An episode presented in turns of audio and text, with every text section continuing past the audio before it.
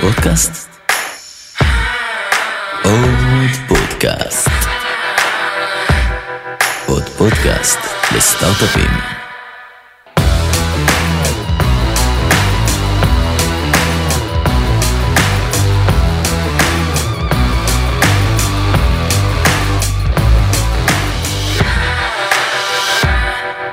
שלום. אתה קצת לחוץ היום, טומי. קצת נרגש. מעניין עם זוהר. אצלי נפלא, איך אתם? אנחנו בסדר גמור. נרגשים מהפרק הזה. מאוד נרגשים, חיכינו. מדוב מורן, לא ממני. דוב מורן כבר עבר לנו. לא, אני יודע. הוא שם, אני הרבה יותר נמוך. אנשים לא ראו מה עשיתי עכשיו, אבל אין מה לעשות. פתחנו את הפרק, אנחנו שמחים וזה, ומתרגשים, וחשוב לנו להגיד, אמר לנו, יאללה חבר'ה. זה לא עובד עליי. זה לא עובד עליי. אז אותו דבר, זוהר, ספר קצת למאזינים על עצמך. וואו, התקלה. אז אני זוהר. אנשים אומרים שאני יזם סדרתי, לא יודע בדיוק מה זה סדרתי, אתם יודעים לפי ה-FBI רוצח סדרתי זה אחרי 5 רציחות, לי היו רק 3 סטארט-אפים, בתחילת הסדרתי שלי.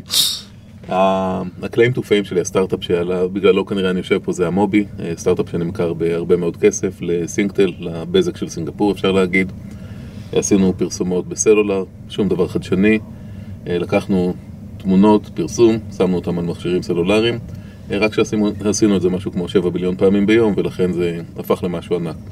המובי היום אחד משלושת השחקנים המובילים בעולם הפרסום במובייל, גם אחרי המחירה. חברת ענק כבר שמגלגלת אינסוף כסף, קנתה כבר חברות בקרוב ל$1 מיליארד. זהו, סיפור הצלחה. מעבר לזה היו לי עוד כמה סטארט-אפים בתחומים שונים שהצליחו. לאחרונה יש לי איזה קטע קטן ונחמד עם הקרישים בישראל, שאני מאוד נהנה מזה. שאתה שם בעצם חלק מפאנל ההשקעות הקרישים למי שלא מכיר שזה תוכנית בקשת, סיימנו עכשיו את העונה הראשונה, אני מקווה שיהיו עוד עונות שבמסגרת היזמים מגיעים, עושים פיצ'ינג ואתם מחליטים אם לתת כסף או לא. המקביל של השארקטנק האמריקאי, יזמים מבוהלים, עומדים מולנו ואנחנו סורטים את נשמתם בשידור חי או בשידור מת. קטע נחמד, אני מאוד נהניתי מזה גם כיזם, אני מאוד מתחבר ליזמים, אז ניסיתי אפילו להיות יותר עדין ממה שאני כרגיל, אבל עדיין להגיד האמת. כן, אתה מכיר את העדינות שלי, נכשלנו כבר. בדיוק. אז זוהר, קודם כל תודה רבה שבאת, אתה גם עברת לישראל, גרת הרבה שנים בארצות הברית, נכון? כן, גרתי יותר מ10 בארצות הברית, וזה חשוב יותר מ10, אתה יודע, פטור ממס ל10 שנים. חזרנו, עשינו עלייה לפני חצי שנה, משהו כזה. אתם מוזמנים לשאול אותי כל שאלה, רק לא למה, כי באמת אין לי מושג. לא, את האמת אני צוחק, החיים בישראל, כאילו לא נעים להגיד, אבל כולנו בכיינים, החיים פה לגמרי אחלה. אני הרבה יותר נהנה פה מאשר נהניתי בפאלו אלטו. נכון שהכבישים יותר צפופים, נכון שיש יותר ארסים, נכון כפי שאמר... גרבוז אמר את זה פעם יפה, שהצרפתים קיבלו בישול נפלא מימי הביניים, הבריטים קיבלו ארכיטקטורה, אנחנו קיבלנו את האנשים. אז לא יודע אם זה נכון היום לצטט את גרבוז. אבל אני נורא נהנה פה. איפשהו ישראל מרגישה כמו מסיבת סיום בלי מבוגר אחראי, יש פה איזה קטע. מעניין מתי זה יסתיים, זה מה שאתה אומר. אני לא יודע אם זה יסתיים, זה לא להחלטתי עדיין, אבל לא... הרמת עניין שיש לי פה ביום יום, הכמות רעיונות שאני פוגש, הכמות יזמים שעוד יש להם ברק בעיניים, זה דרמטית כל כך הרבה יותר מעניין פה מפעלו אלטו שאי אפשר בכלל להשוות. עמק הסיליקון, פסגת הטכנולוגיה, בלה בלה בלה, אבל פה זה קורה הרבה יותר בתל אביב. וגם אני אחרי 4.5 שנים שישבתי בבית אחרי המחירה ולא עשיתי יותר מדי, השקעתי השקעות נפלאות וכו'. פה כל הווייב הזה שמסביב גרם גם לי עכשיו... להפשיל שוב את השרבולים ולצאת לדרך שוב. שיח בך את היצר היזמי. אז בוא, אנחנו נראה לי מה שנקרא, תכף ניקח את הטיימליין אחורה ונדבר מתחילת ההקמה של המובי והמסע היזמי שלך, ואחרי זה גם הכניסה לזווית של המשקיע, ומה ההבדלים ביניהם. אבל שנייה לפני זה ניתן איזה טייק למאזינים, אנחנו בפרק 9, של עונה רביעית של עוד פודקאסט. עוד פודקאסט, כמו שהסברנו לזוהר לפני הפרק, הוא כשמו כן הוא עוד פודקאסט לסטארט-אפיסטים וכאלה המתעניינים ביזמות בתחילת הדרך. יט אנדר פודקאסט. זהו, אנחנו משתפים פעולה עם גלובס ורייס תל אביב. תודה רבה לשניהם. וזהו. לא, וג'ינגלס, יאללה, בוא נמשיך. ג'ינגלס, יאללה. זוהר, בואו ספר. היה אמור להיות ג'ינגלס. היה אמור להיות פרסומות, טומי יריץ אותי כרגע, הוא באטרף. מעניין, בוא נצלול. ספר לנו, רגע, בוא נחזור שנייה אחורה, עוד לפני אפילו המובי. מאיפה הרקע המקצועי והיזמי שלך כדי להקים חברה שקונה אחרי זה חברות ב$100 מיליארד? שוב, המובי קנתה חברות ב$100 מיליארד אחרי שאנחנו מכרנו אותה. אני כבר לא הייתי שם חלק, לפחות לא חלק מאוד פעיל. הרקע שלי הוא... היה לי מחשב סינקלר, כשהייתי בן 15, לא ידעתי מה עושים איתו, אז פירקתי אותו, ראיתי איך הוא עובד מבפנים. אין לי יותר מדי רקע, אני אפילו לא יכול להגיד שהייתי איזה חנון גדול מדי, כתבתי פעם בפייסבוק שלי, התוודאתי שאף פעם לא היה לי קומודור 64, אתה יודע, אני לא מהגולדן בויס של 8200, אני קיבוצניק, אתה יודע, בזמן שהם חיו את החיים מול הקומודור 64, אני נורא סבלתי עם המתנדבות והטרקטורים, כאילו, בזבזתי את הנעורים שלי סתם. אבל לימדתי את עצמי, לא למדתי במשהו מוסדר, מדעי מחשב או משהו כזה. ההשכלה שלי בכלל בכלכלה ותחומים אחרים לגמרי. אבל אני לא באמת חושב שמחשבים או טכנולוגיה זה משהו שצריך ללמוד. זה לומדים לבד. מפרקים את זה, עובדים עם זה, זה קורה. ככה אני גם מנסה היום עם הבת הגדולה שלי. קניתי לה ערכה לבניית מחשב, מחשב מעץ אפילו, שתבנה. מה יצא מזה לא יודע. אז לא היה לי איזה רקע טכנולוגי מאוד חזק. בצבא עשיתי דברים שקשורים לטכנולוגיה. כן, לא נפרט יותר מדי. אחרי הצבא היו לי מספר סטארט-אפים. באיזשהו שלב התגלגלתי לקומברס, כשמוד היו קומברס, לפני שפתחו את הסניף בנמיביה. והייתי שם CTO, אפילו לא יודע איך זה קרה, הם גייסו אותי להיות CTO, כשעוד לא, CTO של הפעילויות האסטרטגיות של החברה, כשתכלס עוד לא היה לי טלפון סלולרי אפילו. אבל למדתי מהר, אני זוכר בפגישות הראשונות שם שהייתי יושב מול אתר whatis.com, אנשים היו זורקים עליי מונחים טכנולוגיים, ואני מהר הייתי מקליד ושואל אותם שאלות נורא עמוקות, בלי שיש לי מושג מה זה בכלל. אבל מי שלומד מהר, מי שקורא מהר, באמת לא צריך יותר מדי לדעת על כל תחום. מה זה ללמוד מהר? כלומר, יש שיטה? להיות ממש חכם. טכנולוגיה זה לא מדע טילים בעיניי. הטכנולוגיה שאנחנו מתעסקים בה. אגב, גם הייתי מושקע באיזה סטארט-אפ שעושה מדע טילים, והם אמרו לי, כולם מדע טילים זה לא חקר מוח. אין הרבה מורכבויות במה שאנחנו עושים. בגדול, אם נגדיר את ההייטק, את רוב ההייטק זה לקחת פקטה שלא חשובה לאף אחד, ממקום שלא משנה לאף אחד, ולהעביר אותה למקום אחר, מהר יותר, יעיל יותר, אבל זה הסיפור. אין פה יותר מדי מה ללמוד. אם אתה מכיר כמה עקרונות בסיסיים, פיצחת את זה. אתה יודע, אני תמיד מזכיר לעצמי שאחד הדברים שהכי בנו אותי בקומברס, שגם עזרו לקומברס מאוד, זה היה, בעצם זה שאני די אידיוט, שלחו אותי לאיזה ועדת תקינה, של ה-MMS, איך מעבירים תמונות בין מכשירים. והבעיה באותה קבוצה הייתה שבפרוטוקול קליינט סרבר, ביצר שנכנס לכללות כאלה היסטוריות של דינוזאורים, זה שהקליינט יכול לפנות לסרבר, אבל הסרבר לא יכול לפנות לקליינט. אז הם לא ידעו איך לגרום לסרבר שברשת להעביר תמונה לקליינט, באופן יזום ממנו, איך עושים פוש. ואני באמת כדביל מושלם אמרתי להם, רגע, אז בואו נקרא לסרבר שברשת קליינט, ולקליינט שבטלפון סרבר, ואז הכל נפתר. וזה הפרוטוקול עד היום לדברים האלה. אז לא אגיד בגדי המלך החדשים או משהו כזה, אבל באמת הטכנולוגיה היא לא נורא נורא מורכבת. אם יש טיפה גישה, אם יש לך טיפה רצון ללמוד, לא צריך לשרוף הרבה מדי שנים בטכניון. ואיך התחילו הימים הראשונים באמוביל? זוועת עולם, מה זאת אומרת? אוקיי. לא, יש איזה גרף. זה עברת לשם מקונברס בעצם? לא, בין לבין הייתי באוטבר של אורן דוברונסקי, שזו הייתה הצלחה מאוד יפה לכולנו שם. אני ואורן שרנו חברים מאוד טובים משם. תראה, המוביל יש איזה גרף שאני מציג כשאני מרצה בברקלי ומקומות כאלה, שאני מראה את העושר של היזם לאורך שנות הסטארט-אפ. וזה מראה שבהתחלה אתה מתחיל בבוסט מטורף של אדרנלין, אתה יודע, בהתחלה אתה בתקופה מאוד ארוכה שכולם אומרים לך לא, יש לי גם שקף שאני מציג שכבר ירדו עליי עליו, שמציג איזה דוגמנית ואומר, הסיכוי שהיא תגיד לכם כן יותר גדול מהסיכוי שסקויה יגידו לכם כן. טענו עליי כל מיני טענות על השקף הזה, אבל בסדר. אז בהתחלה אומרים לך המון לא, אתה מגיע לרמה של ייאוש, ואז איזה VC אומר לך כן, ואתה בבוסט של אדרנלין, אבל למחרת אתה פוגש מלא מתווכי נדל"ן ועורכי דין ורואי חשבון, זה קצת מוריד לך, אחר כך לקוח ראשון, שוב אתה בבוסט מטורף של אדרנלין, יומיים אחרי זה אתה מגלה שצריך להעביר לו מוצר, ועוד אין לך מוצר, כי התוכניתנים שלך לא יתקבלו לגוגל, אתה יודע אם יוצא ג'ון ברייס וכאלה, ואתה שוב בדאו מטורף, והלוך חזור, ואז אתה נכנס לשבע שנים של פלייטו, ששום הצלחה לא בונה אותך, שום כישלון לא הורג אותך, עד היום המיוחל שמישהו קונה אותך, שוב, בוסט נפלא של אדרנלין, אבל אתם יודעים אם מקבלים את הטלפון הראשון מה-IRS, הטלפון השני מה-ITA, הרשות המיסים הישראלית, אתה קצת יורד שוב למטה, קונה לך איזה מזרעתי וחזרת לרמת האושר שהיית לפני, רק 7 שנים יותר זקן. אז איך מתחילים? זה קשה. זה נורא מתיש. זה פעולות שבעצם באת לבנות את הטכנולוגיה, באת לשנות את העולם, אבל אתה עכשיו הולך לזכור משרדים ומקררים. וצריך לעשות את זה. אתה בהתחלה לא יכול להביא לך COO או VPAC, ככה קראתי זה, VP Air Conditioning וכו'. אתה עושה הכל. אבל עושים. זה חלק מהבנייה. זה גם נהנים מזה. אתה יודע, עשייה זה לראות את הבייבי שלך גדל. כשאתה מה גרם לך להיכנס לעולם היזמות וגם להישאר בו, למרות התהפוכות הרגשיות והפלטו הרגשי שאתה מדבר עליו? תראה, אני חושב, האמת, מה שגרם לי, זה... אני עצלן במהותי. אני עצלן ואני אוהב קיצורי דרך. להיות שכיר זה לא משתלם. אין... מה אתה עושה בתור שכיר? אתה יודע, אתה מקבל משכורת, אולי משכורת אפילו נפלאה, שחצי ממנה אתה משלם למדינה האוהבת שלנו. זה יום אחרי יום ואין לך לאן לגדול. בתור יזם, אתה יכול לפרוח, אתה יכול למות, אבל זה בידיים שלך. ואני רציתי את בידיים שלך. כשאני מרצה על הדברים האלה, אני הרבה פעמים מציג שקף של איקרוס, אם אתם זוכרים את הסיפור, שכמעט מגע בשמש, וכו'. ואני זוכר שכשההורים שלי הקריאו לי את הספר הזה בתור ילד, לא ממש הייתי מוטרד מזה שהוא התרסק בסוף, אלא הרבה יותר שמחתי מזה שהוא כמעט הגיע לשמש. וזה מבחינתי להיות יזם. יש לך סיכוי לגעת בשמש. יש סיכוי טוב שתישרף. 99% מאיתנו יישרפו. אתם יודעים, אני מתחיל כל הרצאה שלי, אני אומר כמה מהאנשים פה יזמים, כולם מרימים ידיים, ואני אומר, אתם יודעים, רק אחד מ100 יצליח. אני כבר הצלחתי כמה פעמים, יש פה רק 90 אנשים בקהל, כאילו, לכו תעשו משהו אחר עם עצמכם סטטיסטית. אבל יש לך את הסיכוי לגעת בשמש, יש לך את הסיכוי לעשות את החלום שלך ולגעת בו. בשבילי זה שווה הכל. ואיך אתה תופס ההצלחה, אם מדברים פה על הצלחות? כלומר, יש איזה בנצ'מרק שאתה תופס את זה, או שזה מאוד סובייקטיבי? תראה, הצלחה זה סובייקטיבי, הצלחה זה לא רק כסף. אני אמון אומר ליזמים, מי שבא לעשות סטארט-אפים בשביל כסף, עזבו אתכם.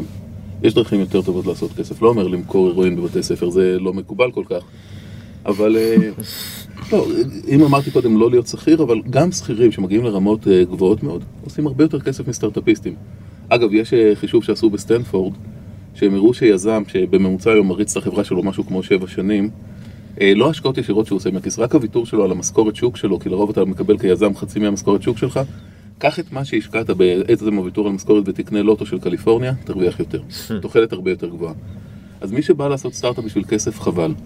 מי שעושה את זה בשביל לשנות את העולם, לעשות את העולם טוב יותר, או בהייטק הישראלי רע יותר, או מה שאתה לא מחליט, זאת הסיבה לעשות. אם אתה רוצה לעשות איזה דנט על העולם, זאת הסיבה לעשות סטארט-אפ.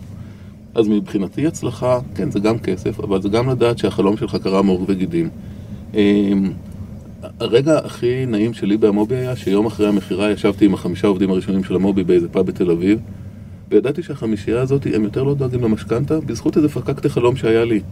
וזה אפילו לא היה איזה חלום מסעיר ששינה את העולם לטובה. כולה עשינו פרסומת במובייל. אבל בנינו פה אנשים מסביב, בנינו אקוסיסטם, עזרנו לכל התעשייה. אתם יודעים, גם מעבר לציונות והכל. אנחנו הכנסנו את וודאפון וטלפוניקה לארץ, ובמאזן בארץ חזק. הכנסנו הרבה משקיעים גדולים לארץ, עשינו, שעמו המון מיסים בארץ וכו'.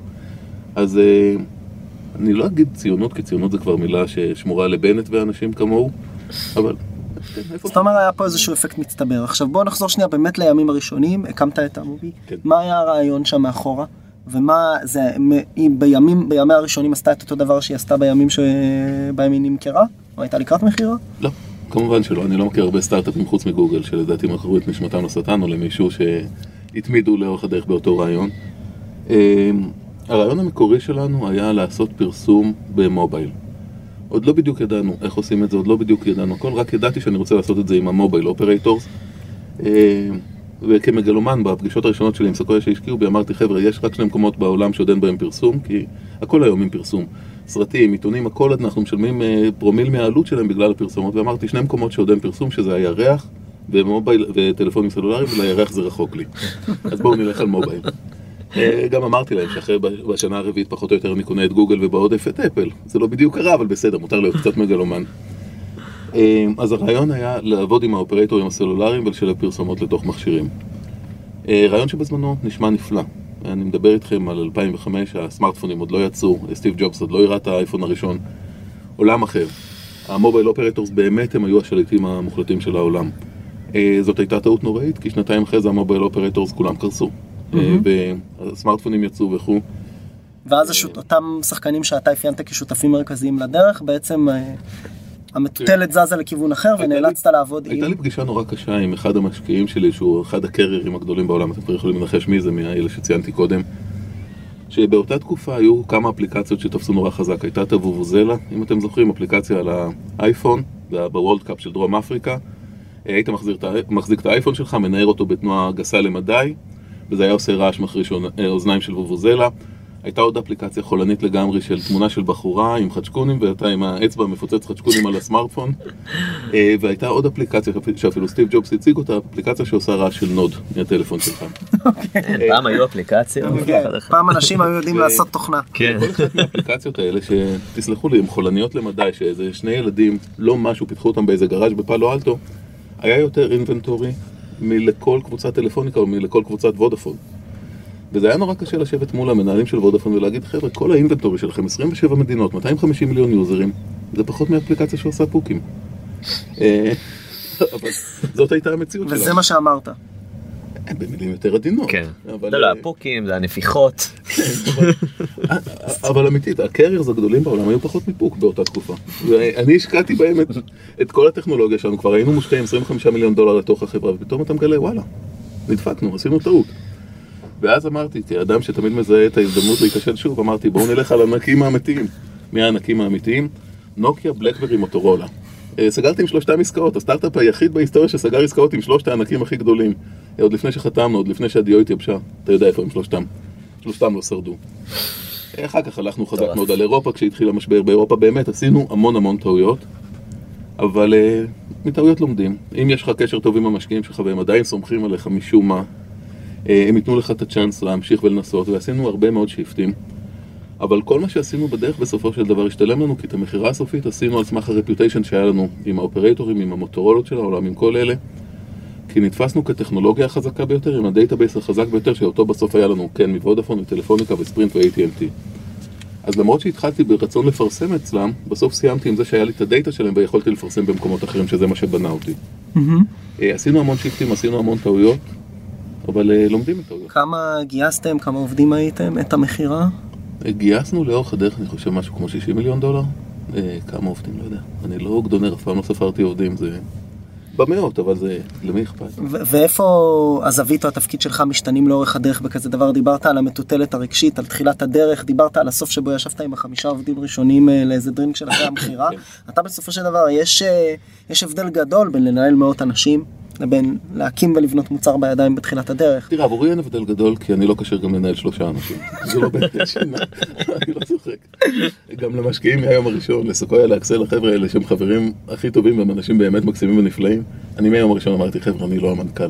וזה היה המזל שלי, שאמרתי את זה, כי לכן הם לא שפטו אותי כמנכ"ל, כי אחרת הם היו צריכים לפטר אותי עוד לפני שהם השקיעו בי.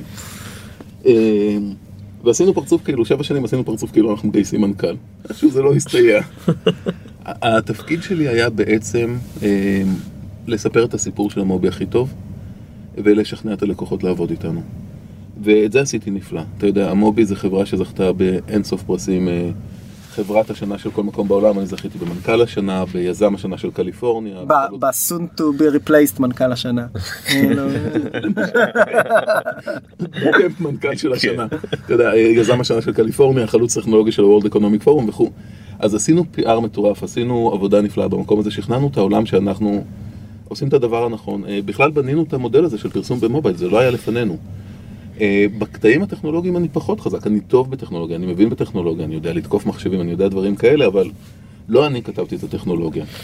בנושא של דיטיילס, אני נורא והיום בדיטיילס. אתה יודע, הקטעים שעובד היה מתקשר אליי, אומר, נסעתי לאילת עם האוטו, הוא נתקע בצד הדרך, כאילו, רבק, מה אתה רוצה ממני? מה עשיתי לך? תמצא מישהו שיעזור לך. אני לא אדם של דיטיילס, ועד היום יש סיפורים בקרב יוצאי המובי על התקלות שעשינו שם, אתה יודע, אנשים שגייסנו והתפטרו ביום הראשון לעבודה, או על מה מתפטרים ביום הראשון לעבודה? משוגעים לדוגמה. לא, שחשב שהגיע לחברה לא נכונה, אמרנו לו שאנחנו מייקרוסופט. אז רגע, אני שנייה, לא, עכשיו ברצינות אני מנסה להבין, כי אני חושב שבמובן הזה זה אולי יש פה מטה שצריך להגיד, אתה דמות. ובמובן הזה נורא קל לבוא ולהעיד על עצמך ולעשות לעצמך חיים קלים, אני לא מנכ"ל. בסוף בנית חברה ענקית וגם מכרת אותה בידיים, זכית הרבה פרסים. אגב, אני מכרתי אותה, כמה חודשים לפני המכירה גייסתי מנכ"ל מקצועי. אוקיי. והוא, כשהוא הגיע כבר היה טרפית, אבל הוא עשה את המכירה הסופית. אגב, וזה הציל אותי, כי אני הייתי מוכר בהרבה יותר זול. אני הייתי חותם כבר הרבה קודם, כי כבר לא היה לי את הכוחות. אבל הבאת אותה למצב שבו היו הצעות רכש על הפרק, שהייתה חברה סופר רווחית שמגלגלת $10 מיליון, כן. אז מה מניע אותך, ובמה אתה טוב? בסדר, אז אני לא טוב בפרטים הקטנים, ויכול להיות שגם לפעמים אני לא אומר את הדברים שאנשים רוצים לשמוע, אבל זו האמת. במה אתה טוב? במחירות ושיווק? תראה, אני חושב ש... זה מה שמניע אותך? אני חושב שמה... אני לא יכול להעיד על עצמי במה אני טוב, אבל במה המובי הייתה טובה. היה לנו ויז'ן שלא היה לאף אחד אחר בשוק. הייתה לנו יוזמה שלא היה לאף אחד אחר בשוק. אתה יודע, דוגמה ליוזמה, אם אתם זוכרים, ב-2011-2010 היה את האסון בהאיטי, רעידת אדמה, אינסוף הרוגים. כמה דקות אחרי שראינו את זה ב-CNN, אנחנו התקשרנו לכל הפאבלישרס שלנו, שזה היה וודאפון עם טלפוניקות ואלה של העולם, ואמרנו, אנחנו לוקחים את כל שטחי הפרסום שלכם ושמים עכשיו פרסומת לחץ כאן, תרום $10 ל-AIT.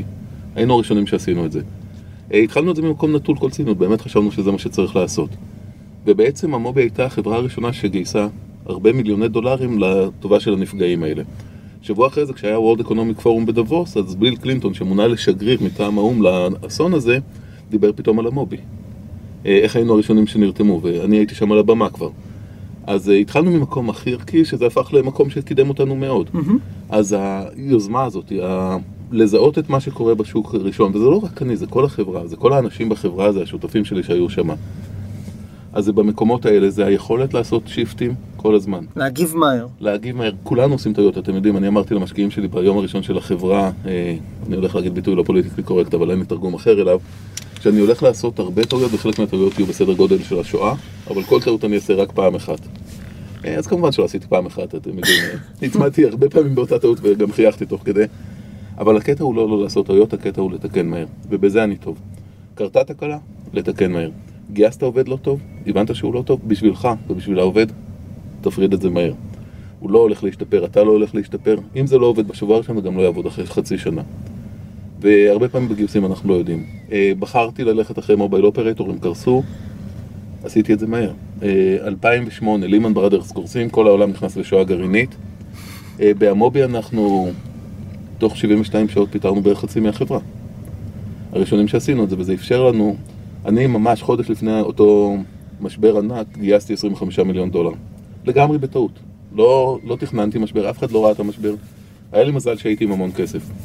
ופיתרתי חצי מהעובדים ביום שזה קרה, המשבר הזה, כי הבנתי לאן העולם הולך, הבנו, ופתאום הייתי עם המון המון כסף, עם הוצאות מאוד נמוכות, רווחי מאוד, ויכולתי לקנות הרבה מהמתחרים שלי, להתחיל לקנות חברות מסביב. אז הזיהוי של ההזדמנויות האלה, אני חושב שזה מה שבנה את המובי. כי עסקית עשינו טעויות נוראיות. אתה יודע, הלכתי על מובייל אופרטור שמתו, הלכתי על המוטורולה של העולם שמתו, הלכתי על אירופה שמתה.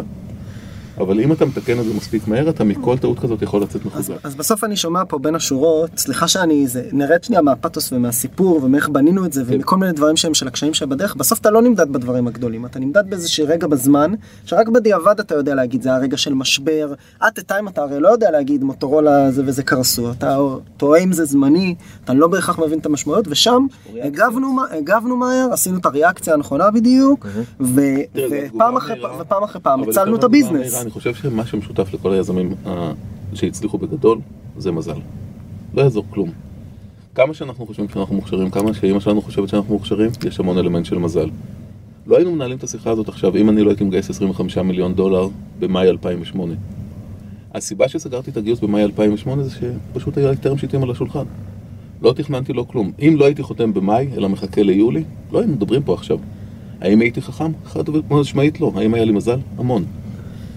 אז אני חושב שמזל זה קריטריון מאוד חשוב. גם צריך לעזור טיפה למזל, אתה יודע, צריך להביא את הטרם שיטים, צריך לחתום עליהם, צריך להגיב, אבל זה מזל ותגובה מהירה. לא לפחד מטעויות, כי כולנו עושים טעויות, ואני מכיר מנכ"לים שהם משותקים מפחד מהטעות, וכל החלטה לוקחת להם 3 חודשים, ובסוף הם מתים מזה שהם לא זזים.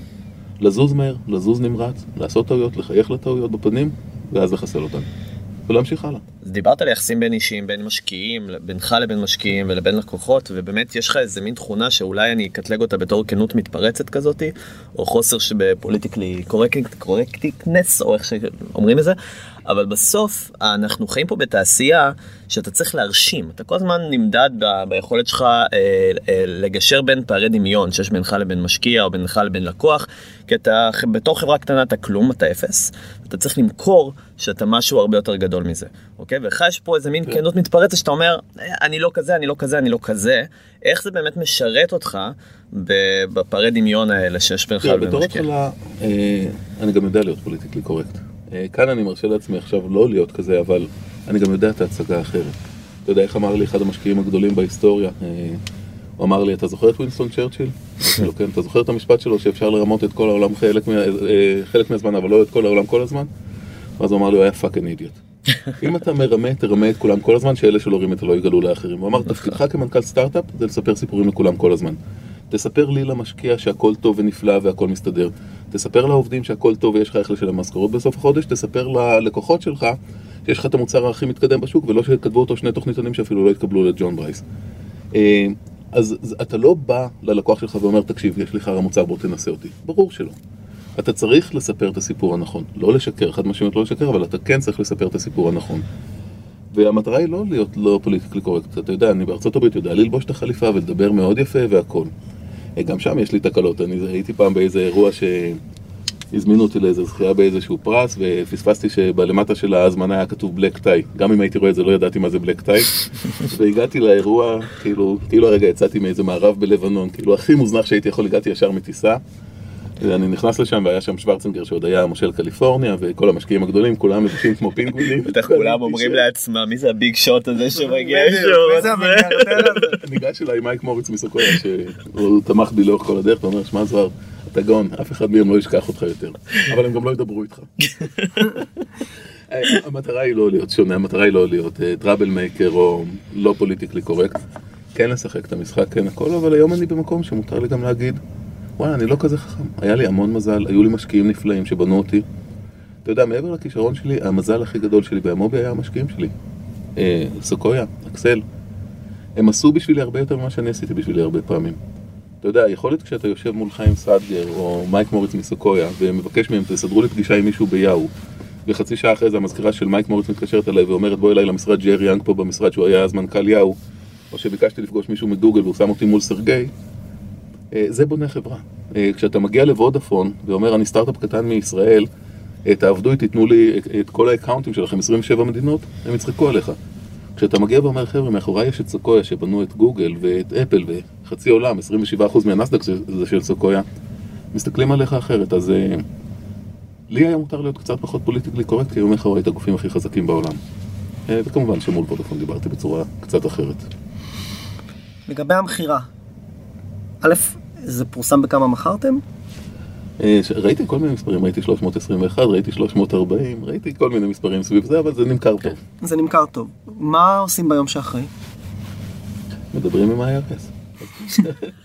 ואחרי שמסדירים את תשלומי המיסים? זה לוקח כמה חודשים. לא, אני לא צוחק, אתם יודעים, הטלפון הראשון שקיבלתי היה מה-IRS, הטלפון השני באמת מה-ITA, רשות המיסים הישראלים. הטלפון השלישי מהאוניברסיטה שלמדתי בה, נורס ווסטרן, שישר בוא תתרום לנו, ורק אז הם מתקשרת. הם נורא יעילים הארגונים. שהם רוצים כסף, הם יודעים להיות, וואי וואי. מה עושים ביום שאחרי? הולכים הביתה ומחליפים חיתול לילד שלך, כי הוא עדיין בין 4 חודשים וצריך להחליף לו חיתול. החיים לא נורא משתנים.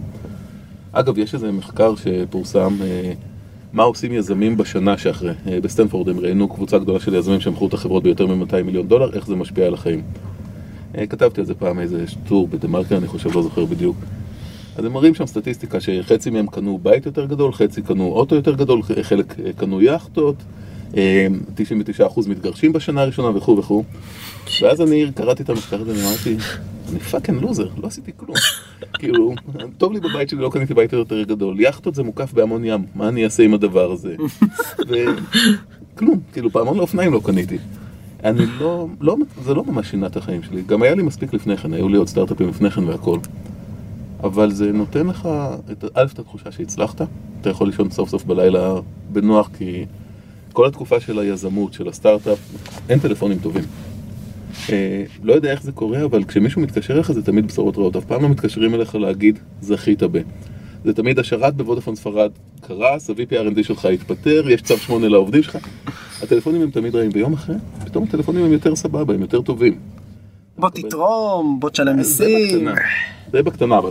תשמע, ביום אחרי המחירה פנו אליי איזה 700 אנשים להגיד לי מזל טוב, באותה תקופה הכרתי אולי 50 אנשים. יש בזה אלמנט נחמד, אבל זה לא נורא משנה את החיים.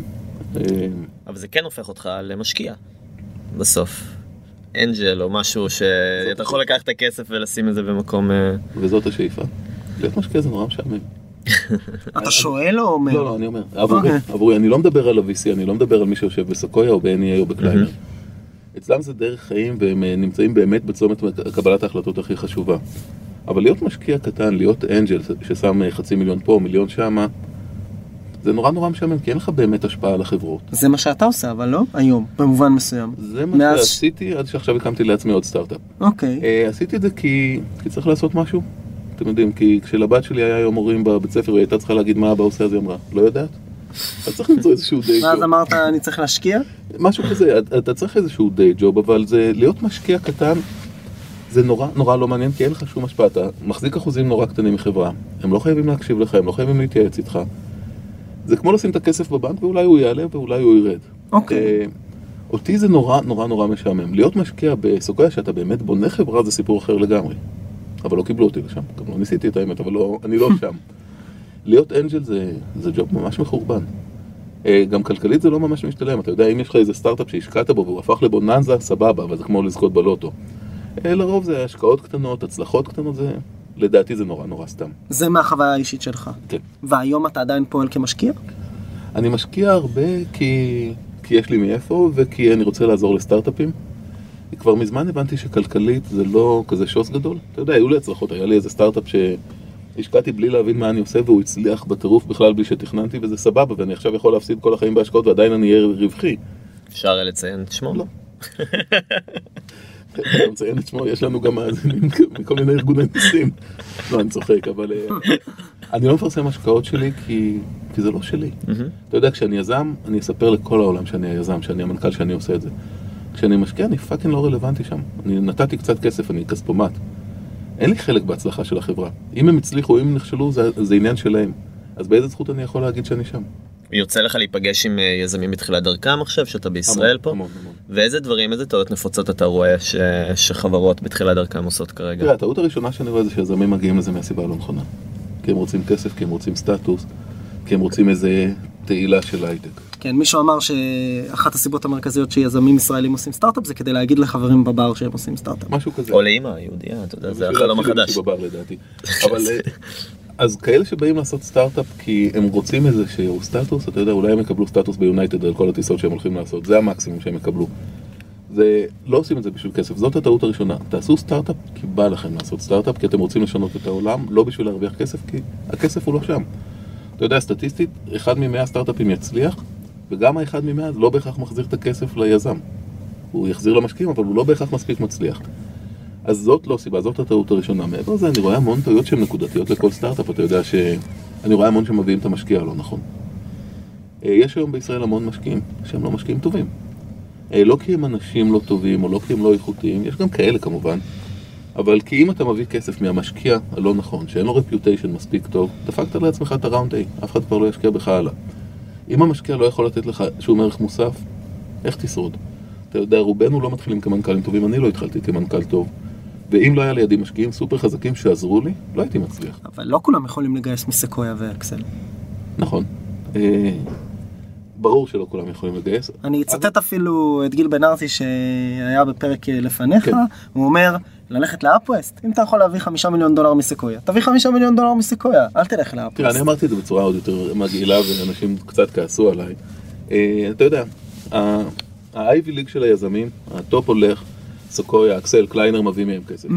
אלה שאחריהם מביאים מה-VCs היותר קטנים. אלה שאחריהם מביאים מסופר אנג'לים. אלה שאחריהם מביאים מקצת פחות אנג'לים.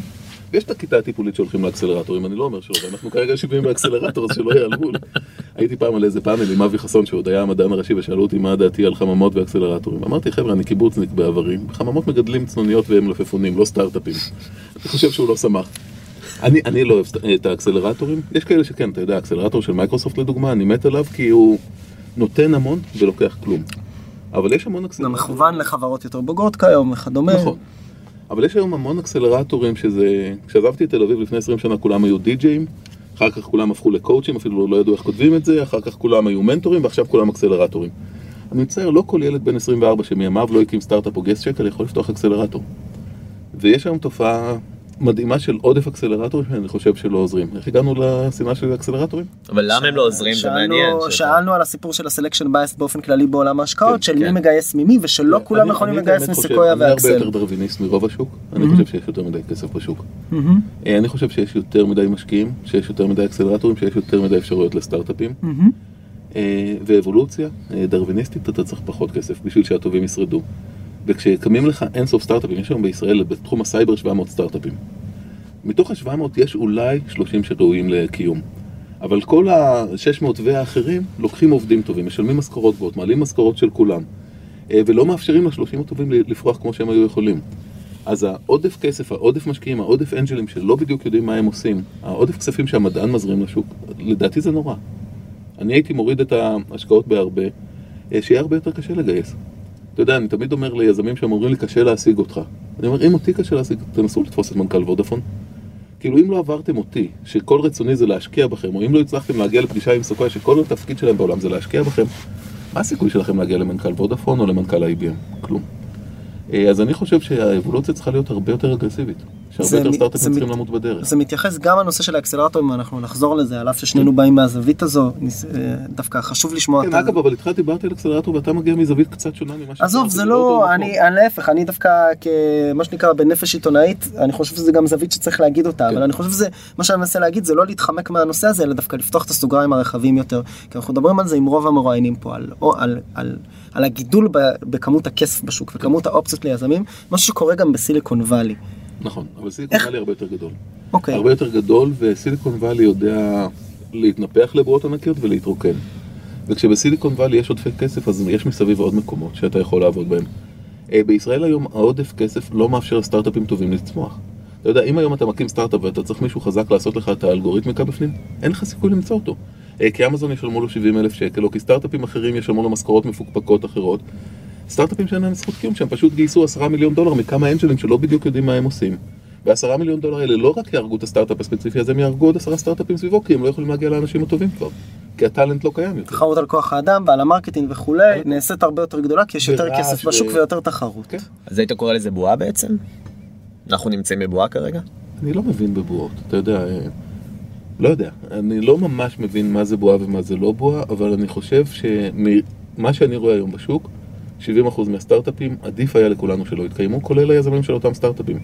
כי אתה יודע, כי להריץ חברה 5 שנים, לגייס 10 מיליון דולר ולסגור אותה בסוף, זה וואחד מבאס. עדיף לך מראש לעשות משהו אחר. אז אני לא יודע אם אפשר לקרוא לזה בועה, אבל יש הרבה הרבה מדי סטארט-אפים. אולי דיקסלרטורים, אתה יודע, כאילו כאלה אקסלרטורים שאתה יודע. בסוף צריכה להיות איזושהי קונסולידציה. אז שנייה... מה תאורים שנפתח איזה כיתת יורים ומתחיל לחסל אותם? אז בוא באמת ניגע עכשיו גם באקסלרטורים וגם ביזמים בכלל, בזווית של הבטם-אפ ולא של הטופ-דאון. אתה גם כיזם אני מניח, ובוודאי כמשקיע ובוודאי כמישהו היום שמופיע בתוכנית פריים-טיים, מקבל אני בטוח לא מעט פניות מיזמים. אני מקבל 30 פניות ביום בממוצע. אז מה אתה מזהה שקורה? מה הרמה ואיכות היזמים בארץ? אמרת מצד אחד יש ברק בעיניים ומוטיבציה, וזה החזיר לך את ההפתח בך את החיות מחדש. מצד שני, אני מניח שלבועה הזו במרכאות או למצב הזה יש גם השלכות שליליות. תראה, ההשלכה השלילית הראשונה מבחינתי זה שכשפונים אליי 30 ביום נורא קשה לזהות את האחד הרלוונטי. זה המון המון רעש. אז יש כאלה שאתה כבר בקריאה של המייל הראשוני שלהם או בשיחה ראשונה איתם, אתה מבין שבואו נחסוך את הזמן לכולנו. אבל יש הרבה שמספרים המון סיפורים ולוקח לך זמן למצוא מי אמיתי ומי פחות אמיתי. אז זה הקושי הראשוני. אבל שוב, הקושי היותר מרכזי הוא לא לי. אני אמצא את האנשים שאני רוצה. הקושי האמיתי הוא למנכ"ל של הסטארט-אפ החדש שלא יכול עכשיו לגייס עובדים, כי יש מסביבו עוד 20 סטארט-אפים לא רלוונטיים שהם גייסים אותם. ואיך הכי נכון לפנות למישהו כמוך או בכלל למשקיעים? אתה מקבל הרבה קולד אימלס, אתה מעדיף אינטרואים, אתה חושב שבאופן כללי, כי מהזווית של היזם, אני פה מקפיץ אותך בין שני הכובעים. איך הכי נכון לעשות את זה?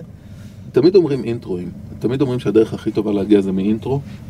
לי אישית יש בעיה עם אינטרו, כי לרוב כשאנג'ל אחר מעביר אליי מישהו, אתה שואל למה הוא לא השקיע. למה הוא לא השקיע בעצמו. אז לפעמים זה בגלל שזה ממש לא בתחום שלו או משהו כזה, לפעמים זה בגלל שזה לא היה מספיק טוב בשבילו, ואז זה אינטרו שהוא יראה ליזם הזה בראש, כי אני גם כבר לא ייגע בו. הדרך לפנות אליי זה להרים טלפון, זה לשלוח לי אימייל, זה לתפוס אותי בפייסבוק, ולספר את הסיפור, ולספר אותו קצר, לספר אותו בכמה שורות שלעורר עניין, ולא לחוס עליי. יש אנשים שכותבים לי בפייסבוק, אני לא רואה את זה באותו יום, ולמחרת הם כותבים לי, אתה פלוץ, למה לא ענית עליו? עלה לך, פריים טיים, דדדה. היה איזה פוסט, פרסמתי את זה בפייסבוק על איזה יזם שפשוט השתולל עליי. בסוף גם טען שאני שמאלן מעוות, בגלל שלא עניתי לו לאימיילים, כי לא הגעתי לאימיילים, הייתי בטיסה, אני לא חייב לו כלום, לא מכיר אותו. אבל הוא התחיל לטעון שבגלל שעשיתי איזה אקזיט, אני מרשה לעצמי לא לענות ליזמים. אני מנסה לענות, אתה יודע, אבל כשפונים אליך 30 ביום, כל יום, קשה להגיע לכולם. אז בוא רגע נדבר על הקרישים, ואני לא אשאל אותך לשאלה ברורה של למה החלטת להשתתף, כי בוא, זה נראה כיף חיים באמת, וזה משהו שהוא באמת רובנו יצא לראות. אני כן רוצה לשאול אותך, תן לנו איזו דוגמה אפילו לחברה שכן החלטת להשתתף בהשקעה, ומה המסע שלה כרגע, עכשיו, וזה משהו שכזה יותר הדליק אותך מהתוכנית? ומה הם עושים כמובן, ואיפה הם נמצאים היום? את ההשקעות שראיתי שם, שעשיתי שם, אני משער שראית בתוכנית עצמה. אני לא יודע אם זה נכון יותר מדי לדבר על זה, א', כפי שאמרתי לך, אני לא מדבר על השקעות שלי, כי זה, המסע שלהם זה לא המסע שלי, אני רק הכסף שבדרך. אני גם לא יודע מבחינה של החוזים שלי מול הטלוויזיה, מה מותר לי להגיד ומה אסור לי להגיד. זאת אומרת, איפה לא להיכנס לזה. כן, בוא לא ניכנס לזה. התוכנית הזו, יש אלמנט חינוכי. היה איזה פוסט בפייסבוק של משקיע הון סיכון ישראלי, שיצא בביקורת, אני בכוונה לא אומר את השם, דיבר עליך ועל הקולגות שלך שם, ובסוף היה איזה דיון על זה שזה, יש פה אלמנט חינוכי. תומי פשוט זורק דברים על השולחן, אז אני לוקח ממנו אותם. OCD ברמה הכי גבוהה שיש, כאילו. אם דיברנו על כיתה טיפולית, זהו, אז מה בסוף אתה לצורך העניין רואה שיזמים או אנשים שרצו להיכנס לעולם היזמות באים אליך בעקבות התוכנית? זה קורה? כן. לא בעקבות הפרסום, בעקבות האפקט המהותי של התוכנית, שלימדה אותם מה זה דורש. תראה, התוכנית הזאת בארץ עשינו עונה אחת בינתיים. בארצות הברית כבר היו 11 עונות. אני לפני שאמרתי כן לתוכנית הזאת בארץ, ישבתי עם אחד הקרישים האמריקאים, עם הקריש האמריקאי, ישבנו באיזה בית קפה בלוס אנג'לס, ושאלתי אותו, למה עשית את זה? אתה מיליארדר, יש לך הכל, למה עשית את זה? והוא אמר לי שהוא לא יצטרף מיד בעונה הראשונה, אלא יותר מאוחר כשהוא ראה את האפקט של זה על אנשים מסביב. בארצות הברית, לפי מחקרים, היזמות בפריפריה, מחוץ לניו יורק וסן פרנסיסקו, עלתה ב-18% שהם מקשרים את זה לתוכנית הזאת. יושב לו ג'ו בבית עם הפחית באדווייזר שלו, רואה את התוכנית ואומר, רגע, גם לי יש רעיון, אולי גם אני יכול. אז בגדול על הפריפריה זה משפיע נפלא, לפחות בארצות הברית, בארץ עוד אין לנו נתונים. ואחת מהסיבות שאני הצטרפתי מעבר לזה שרציתי שיכירו אותי, מעבר לזה, לסיבות האישיות שלי וכו', זה גם היה האלמנט החינוכי שאני חושב שאנחנו יכולים פה לקדם יזמות בכלל. שבמדינה שמקדשת היום, בוא תהיה כדורגלן, בואי תהיה דוגמנית, בואו תהיו גם חנון הייטק ותעשו משהו משמעותי יותר. אני גם מרצה המון בבתי ספר, ואני חושב שזה שהיום מכירים אותי יותר מקל עליי, להגיע לילדים שמה בואו תהיו יזמים, בואו תעשו משהו יותר חשוב, בואו תלמדו מדעים, לא כולנו צריכים להיות דוגמניות. אז היה גם את האלמנט החינוכי. אצלנו זה דורש גם ניתוח קטן אצלי אצל תום. בניגוד אליי כמובן. אז אני חושב שיש פה אלמנט חינוכי, אני חושב שאנחנו יכולים להעביר פה מסר, אני חושב שזה חשוב שיזמים יראו איך הם נראים מול המשקיעים, איך נראית פרזנטציה, איך נראה יזם שאני שואל אותו שאלה פשוטה על השותפים שלו והוא לא מכיר את השותפים שלו. אני לא חושב שזו תוכנית חינוכית ברמה של לעשות MBA בהתמחות ביזמות, לא. אתם יודעים, שאלו אותי אם זה חינוכי, אמרתי, תראו, גם בפורנו יש אלמנטים חינוכיים, אבל לא כדאי ללמוד הכל מסרטי פורנו, גם לא כדאי ללמוד הכל מהקרישים, יש בזה גם המון שואו. אבל בגדול, ההתנהגות שלנו היא די אמיתית, אני מנסה שמה להיות לגמרי אמיתי, דובי לגמרי אמיתי, אחרים שם מנסים להיות לגמרי אמיתיים. גם חשוב נראה לי לציין שלפחות למיטב ידיעתי, יכול להיות שאני טועה, הסשן בעולם האמיתי הוא ארוך יותר. יש פה אלמנט עריכתי. כן, אנחנו יושבים עם כל סטארט-אפ קרוב לשעה, שזה דרך אגב גם כשאני נפגש עם יזם מחוץ לתוכנית, אני יושב איתו שעה. נכון. ואחרי שעה אתה כבר מקבל החלטה, האם אתה ממשיך או לא ממשיך. גם זה דרך שיווקית של סטארט-אפים, בוא, גם להגיע לשוק שלהם, בעיקר סטארט-אפים B2C שהגיעו לתוכנית הזאת, כי ההזדמנויות שמקבלים לאחר התוכנית היא גם משמעותית. כשאתה מקבל 10 דקות פריים טיים בקשת, אם היית קונה את זה בזמן פרסום, כן, זה שווה מיליוני שקלים. וזה גם היום האוטבאונד לא קורה, כן. הרייטינג מאוד גבוה, אבל יש פה אלמנט חינוכי, אני חושב שהאלמנט המרכזי ליזמים, אני ממליץ לראות את התוכנית הזאת, לא בשביל לשמוע את השטויות שאני אומר, אלא בשביל לראות איך הם נראים, איך יזמים נראים מהצד של המשקיע. איך נראית פרזנטציה הורסת, איך נראית פרזנטציה מחורבנת. ואני חושב שבקרישים היו לנו כמה פרזנטציות באמת תת רמה מוחלטת, אבל גם היו דברים נפלאים, שאפשר ללמוד מהם, שאפשר לשבת בבית וללמוד איך לעשות את זה. וגם לראות קצת את השאלות, אתם יודעים, לראות את השאלות של דובי שנכנס מאוד לקרבה עם הפיננסים, איך להתמודד עם זה, תגיעו מוכנים, תדעו מה זה IRR, תדעו כמה מונחים, אל תצאו אידיוטים לגמרי. להתמודד עם שאלות כמו שלי, שלרוב הם קצת יותר נבזיות, קצת יותר על האישיות של החברה, על המוצר, להתמודד עם מדע וכו'. כי זה גם תהיה התמודדות בעולם האמיתי. ושוב, אני ראיתי את הפוסטים שאמרו שזה לא ממש חינוכי וכו'. זה כן חינוכי, זה לא אקדמי. זה בכל זאת פריים טיים בטלוויזיה מסחרית. זה מייצר awareness ומודעות. זה מייצר awareness וגם אפשר ללמוד מזה לא מעט. אני ישבתי לא מזמן במסעדה באבו גוש, וניגש אליי שם המלצר ואמר לי שהוא לומד באלקוץ, ואותם בבית ספר למנהל עסקים מראים להם את הפרקים של התרישים, מתורגמים לערבית, כי מזה הם צריכים ללמוד. האם זה באמת תוכנית שממנה כדאי ללמוד MBA? לא בטוח. האם אפשר ללמוד מזה המון? כן. בוא נחזור לנושא שהבטחנו שנחזור עליו, לנושא הכיתה הטיפולית שבה אנחנו שוהים. אני אפילו ארים לך להנחתה. יש לפי סטטיסטיקות בין 800 ל-1000 סטארט-אפים או מיזמים חדשים שנפתחים בשנה בארץ. מ-2011, אתה גם אמרת וצדקת, אני רק אעזור לך עם מספרים, קמו פה 4 אקסלרטורים ב-2011. היום יש כנראה מעל ל-100. אז אנחנו מדברים על מעל ל-100 תוכניות תמך. אני עוד לא מדבר על חממות מדען, שמבחינתי זה בכלל ורטיקל אחר וזה סוג של משקיע. ראינו פה גם את דוב מנימסן למשל. אני שם אותם בצד. אקסלרטורים פרסה מעל ל-100. סטטיסטית, בעולם דרוויניסטי, שבו אחד, מה שנקרא, 10 מתוך 1,000 יצליחו, אין לך מקום ל-100 אקסלרטורים. מה, איפה, אתה רואה את התופעות, אתה באת גם מסיליקון ואלי, היית שם מעל העשור, אמרת. איפה זה פוגש אותך היום כמשקיע? אתה מסתכל על זה כסלקשן בייש שלילי? אם מישהו בא ואומר לך, הייתי באקסלרטור, זה כבר לא טוב? כי אם היית יכול לגייס מסקויה, תגייס מסקויה? השאלה מאיזה אקסלרטור? מי שבא לגייס מסקויה כבר לא יבוא אליי, הוא לא צריך אותי. בוא נהיה אמיתיים. אני אנג'ל גם, כל מי שמגיע אליי אני תמיד אומר לו, שמע, אם אתה יכול לקחת כסף מסקויה, קח מסקויה, הם הרבה יותר טובים ממני. מה שאני יכול לתת, הם יכולים לתת על סטרואידים, הם הרבה יותר טובים. מי שמגיע אליי כנראה לא יכל לגייס מסקויה. או שהוא יוכל לגייס מהם בסיבוב הבא, ואני אעזור לו להגיע לשם. מי שבא אליי ואומר שהוא היה באקסלרטור, נורא משנה לי למה ובאיזה.